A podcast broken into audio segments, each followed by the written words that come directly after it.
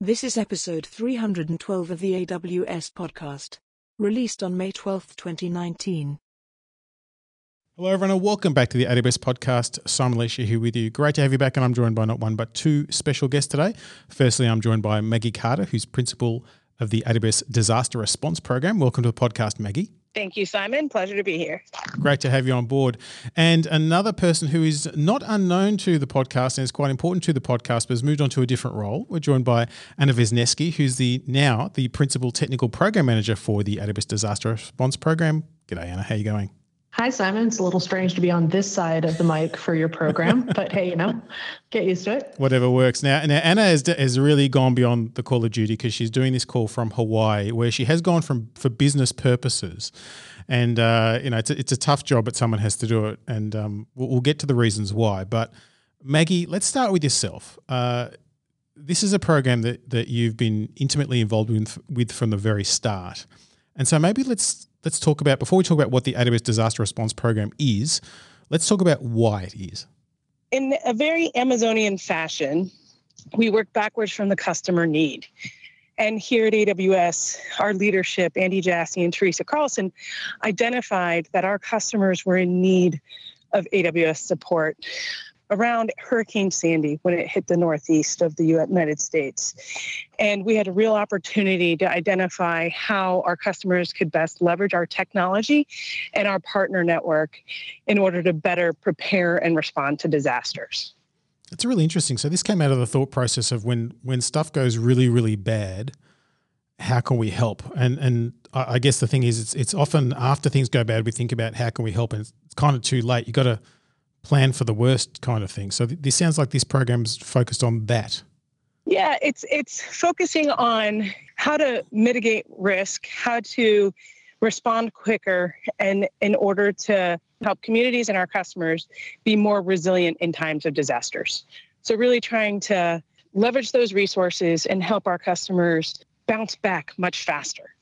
So what are some of the things that that jump to mind both I guess immediately during and, and immediately after a disaster and also for the reconstruction phase because i'm sure when, when we all see disasters happening hopefully on tv screen rather than in our own backyard mm-hmm. we're usually thinking about you know, mm-hmm. can i donate money do they need water and blankets mm-hmm. and those types of things mm-hmm. but, but they're not thinking we need cloud technology and we need it now um, yeah. so yeah. how, does, how does it fit in yeah, you're spot on. So, some of the critical needs in disasters are food, water, shelter, access to healthcare.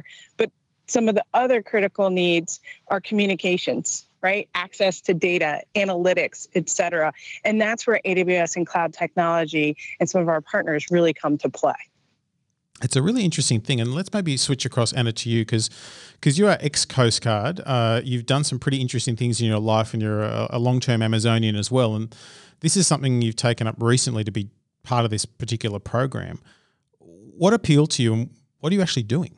Yeah, you're you're absolutely correct. It really did appeal to uh, my background. I did 11 years in the U.S. Coast Guard, and while I was in the Coast Guard, um, I got to see firsthand from Hurricane Katrina, basically all the way through to like Deepwater Horizon and Sandy, this need for technology in the field. And one of the biggest things is being able to communicate. As you can imagine, when there's a hurricane or an earthquake, communication infrastructure goes down, power infrastructure goes down.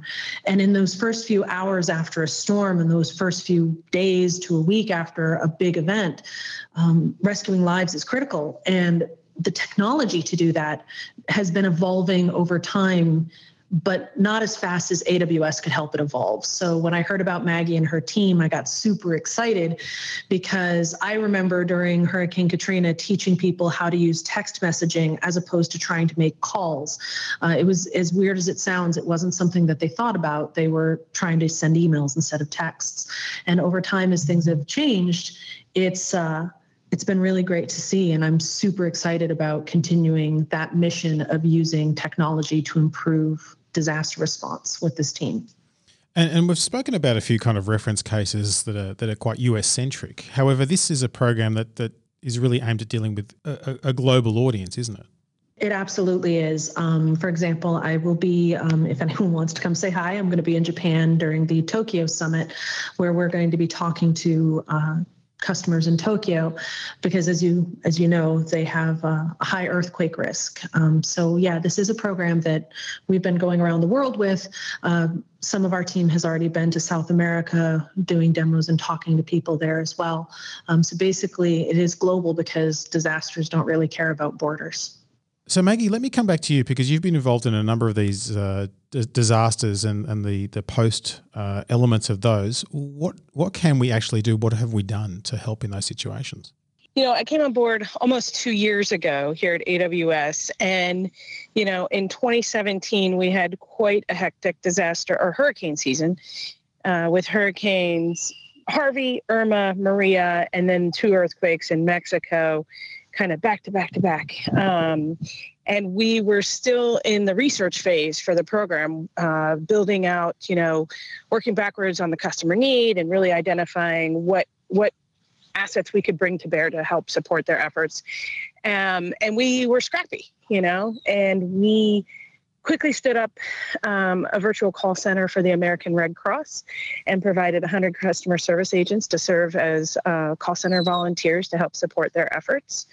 And that was uh, that was our first you know real activation leveraging our technology and supporting our customers and since then we publicly launched the aws disaster response program in 2018 and we have again we've more systematized or programatized the Amazon Connect call center experience and leveraging that virtual call center to help scale the volume that organizations like the American Red Cross will experience during those uh, demanding times. And we've also worked with customers, to, as Anna's referenced, in South America and elsewhere, uh, deployed a snowball edge where there was potential for a, a loss of their on prem da- data um, when they were in a disaster zone.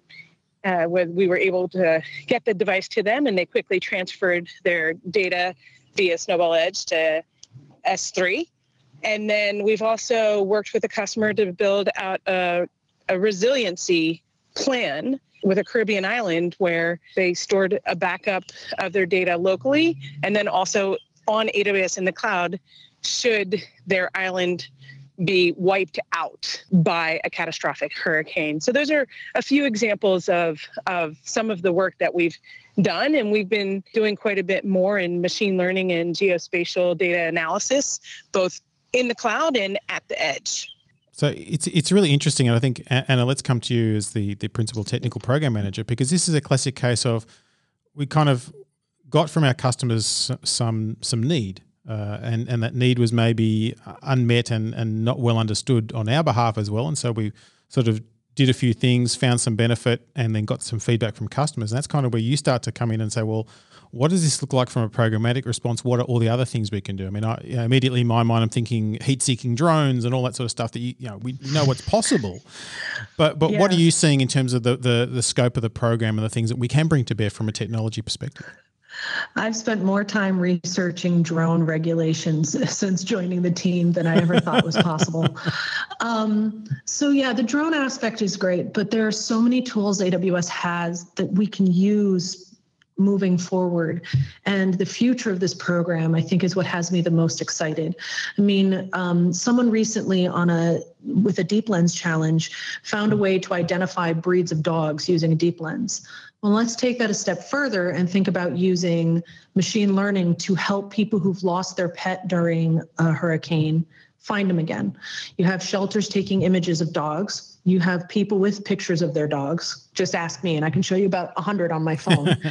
and uh, and imagine being able to load those two into a bucket and be able to compare them and be able to tell them with some reasonable certainty what shelter might have their their beloved pet. Um, you know, that's that's kind of a near and dear one to me because uh, one of my dogs was a hurricane rescue. Um, but you can also take that a step further. Um, we're working on a solution that would allow a drone to identify things like a group of people on a rooftop, uh, vehicles, things like that, because um, when you have pilots in the air following a hurricane or a disaster, pilots have a natural fatigue rate, at which point they are no longer as efficient or effective finding people. But if we could get that UAVs, drones up fast enough to be able to identify the high probability areas of where a person might be or where a heavily hit area was or where there is fire or any other sort of um, incident, we can actually minimize pilot fatigue and increase their accuracy and hopefully increase search rates. So it's just kind of a really good example of you know using machine learning to identify this is a car, this is a group of people on a rooftop. Um, having been one of the people looking for for someone on a rooftop. It's it's very hard to see, but drones can go lower and faster than than a helicopter can. So that's a great example of one way to do it. We've also been talking to Esri and a few others about great mapping resources so that maps can be actually updated. Anytime there's a disaster, there's what they call a common operating picture. And all of that information is being fed in from a lot of different resources. For example, it might be the Coast Guard or FEMA or a local person trying to send a, a picture in by their phone, or it's the National Guard who's come in, and all of this information needs a place to flow. And what we're hoping to to do is provide a way to not only have that data come in, but use machine learning to help identify that data to help responders. You know, another great application is you have responders coming in from all over the world when there's something like an earthquake in Japan, but not everyone speaks Japanese. Amazon has the capability using translate and transcribe and Textract to actually start helping with those language barriers and with the transition of literally the information coming in from the field. So there's there's some great applications there that moving forward I think are going to be really great to work with and can really help first responders who are boots on the ground. Yeah, it's it's interesting as you kind of uh, work through the, the, the life cycle, if you like, of a disaster, and you think about that those early stages. A, a, lot of responders will talk about that need for situational awareness. You know, they want lots of information, but they want it in a uh, in a absorbable way and, in an actionable way. And then there's also a lot of risk at the same time. You, you talked about you know finding folks on roofs, etc. We've all seen the harrowing footage of various very brave helicopter pilots trying to rescue folks. Uh, it'd be better if that's all they were doing, not just patrolling around in very hazardous situations. So being able to find well, that information really helps. You're right. And at the same time, I'd also like to put out the caution that this doesn't mean everyone should just be trying to get a drone that does machine learning. There's actually rules and regulations that that I, that part of my job is working very carefully with um, like DHS and, and the Coast Guard and things to make sure that the drones that are being flown in those areas are flown safely. So it's not just making sure we have the machine learning, it's also putting the agreements and the processes in place so that we're not actually putting more lives at risk by having you know unauthorized drones flying through a disaster area. So i have to put that caution out there that yeah we're going to we're working on using drones but this isn't necessarily something anyone can do um, exactly. because we want to make sure everyone's safe. Um, but yeah it's it's a fantastic application. And you know and one of the things we talk about a lot is called the last mile. And the last mile is basically you have all this great information. How the heck do you get it back to the operating center? How do you get it to the command when there's no infrastructure there's no wi-fi there's no so one of the other things that's fantastic about a snowball is it allows you with the snowball edge you can do a lot of that computing and a lot of that analysis right where you're at. But we're working with pro- partners to also extend that last miles to make it easier to get the information back to a centralized location. And then obviously the other nice thing about a snowball edge is that you can pick it up take it back with you and input all the data that way as well. So and so, what, handy. so what's it likely to look like in, in the event of a, an emergency taking place? Is it uh, you know re- response response roles and devices are delivered, or is it more things are spun up back at home base? What's what's the current thinking, or you know, is there a variety of solutions here?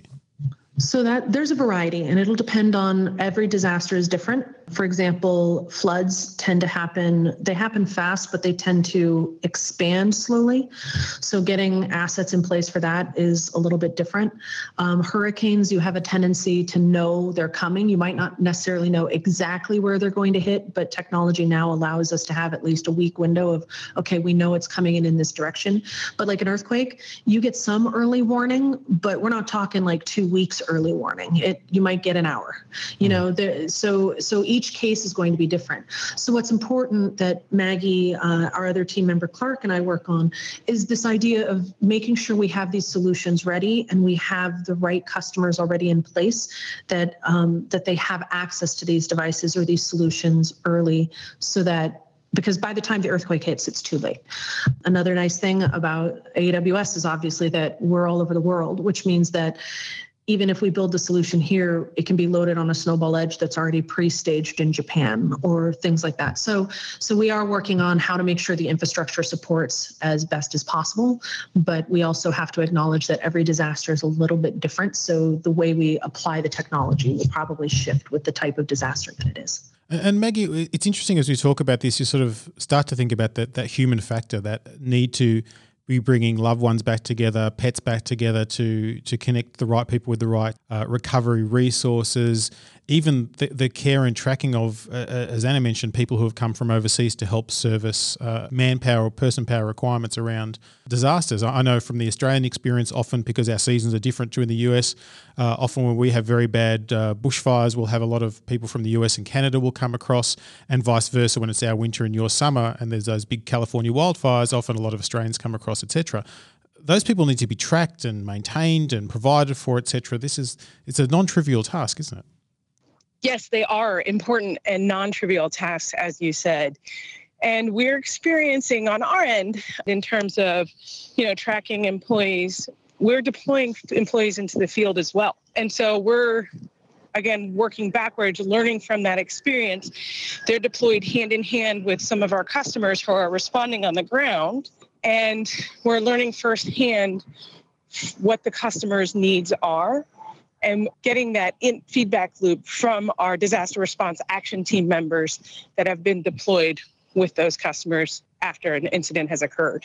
And what's the response been from various agencies that you've dealt with globally around this initiative and, and how it fits into their overall plans?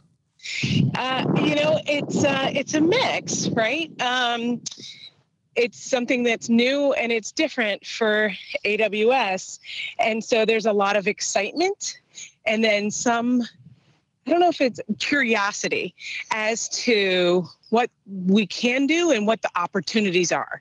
And so I think there's a lot more excitement than anything about, you know, the art of possible in the AWS disaster response program and how leveraging AWS in the cloud can help facilitate their response and recovery efforts.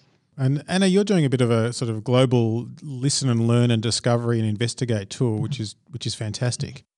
How can people reach out to you and, and maybe suggest locations you might want to uh, investigate further or, or groups that might want to take advantage of this particular program? If you look up AWS disaster response, there's a page and it does have contact the team on there. You can always reach me on my my work Twitter account, which is hard to spell, but it's uh, at AC Wisniewski. Uh, I'm always available there if if people have suggestions and want to pipe up there. Uh, they can pester you, and you could come find me. Uh, you know how to find me. Uh, but there's there's a number of ways, and then there's our webpage with contact. And then we also have an email, aws-drp at amazon.com. Multiple ways to find people, and also uh, obviously you'll be traveling around to various summits and other events to make sure that you're you're on the ground speaking with people because it's really about the finding the, the ground truth, isn't it, Anna? It is um, because at the end of the day, like having been what we call boots on the ground with disasters gives you a different perspective. But every region is so different, not just in the way the disaster will physically hit the area, but the way people respond to it and their level of need and their level of infrastructure and the agreements they might already have in place. So it's important to know each region and what they need because you can't build a one fits all solution for disaster response. I will be in London for the London Summit, uh, meeting customers and talking to to them, and then I will also be at Tokyo Summit to meet and talk with customers there as well. And then we also have the DC Public Sector Summit where we'll have a booth space or a kiosk space and a session. So great, many opportunities for people to interact and to contribute and learn more about the program. Yeah, what's yes. cool about the one in in DC, Simon, is that they're going to actually have some of the the stuff that we're working with. We're going to have uh, one of the cameras that does recognition of objects uh, on display there. So we'll have we'll have some pretty cool stuff uh, at the at the summit there. And Maggie and Clark from from the disaster response team will be will be in DC for that. Fantastic, great chance to connect. Anna, thanks so much for coming on the podcast. Oh, you're very welcome. And Maggie, great initiative and really kudos to you for really championing this and uh, look forward to seeing the, the progress and having you back again. Thank you, Simon. It's been a pleasure. And thanks everyone for listening. We do love to get your feedback. AWS podcast at amazon.com is the place to do that. And until next time, keep on building.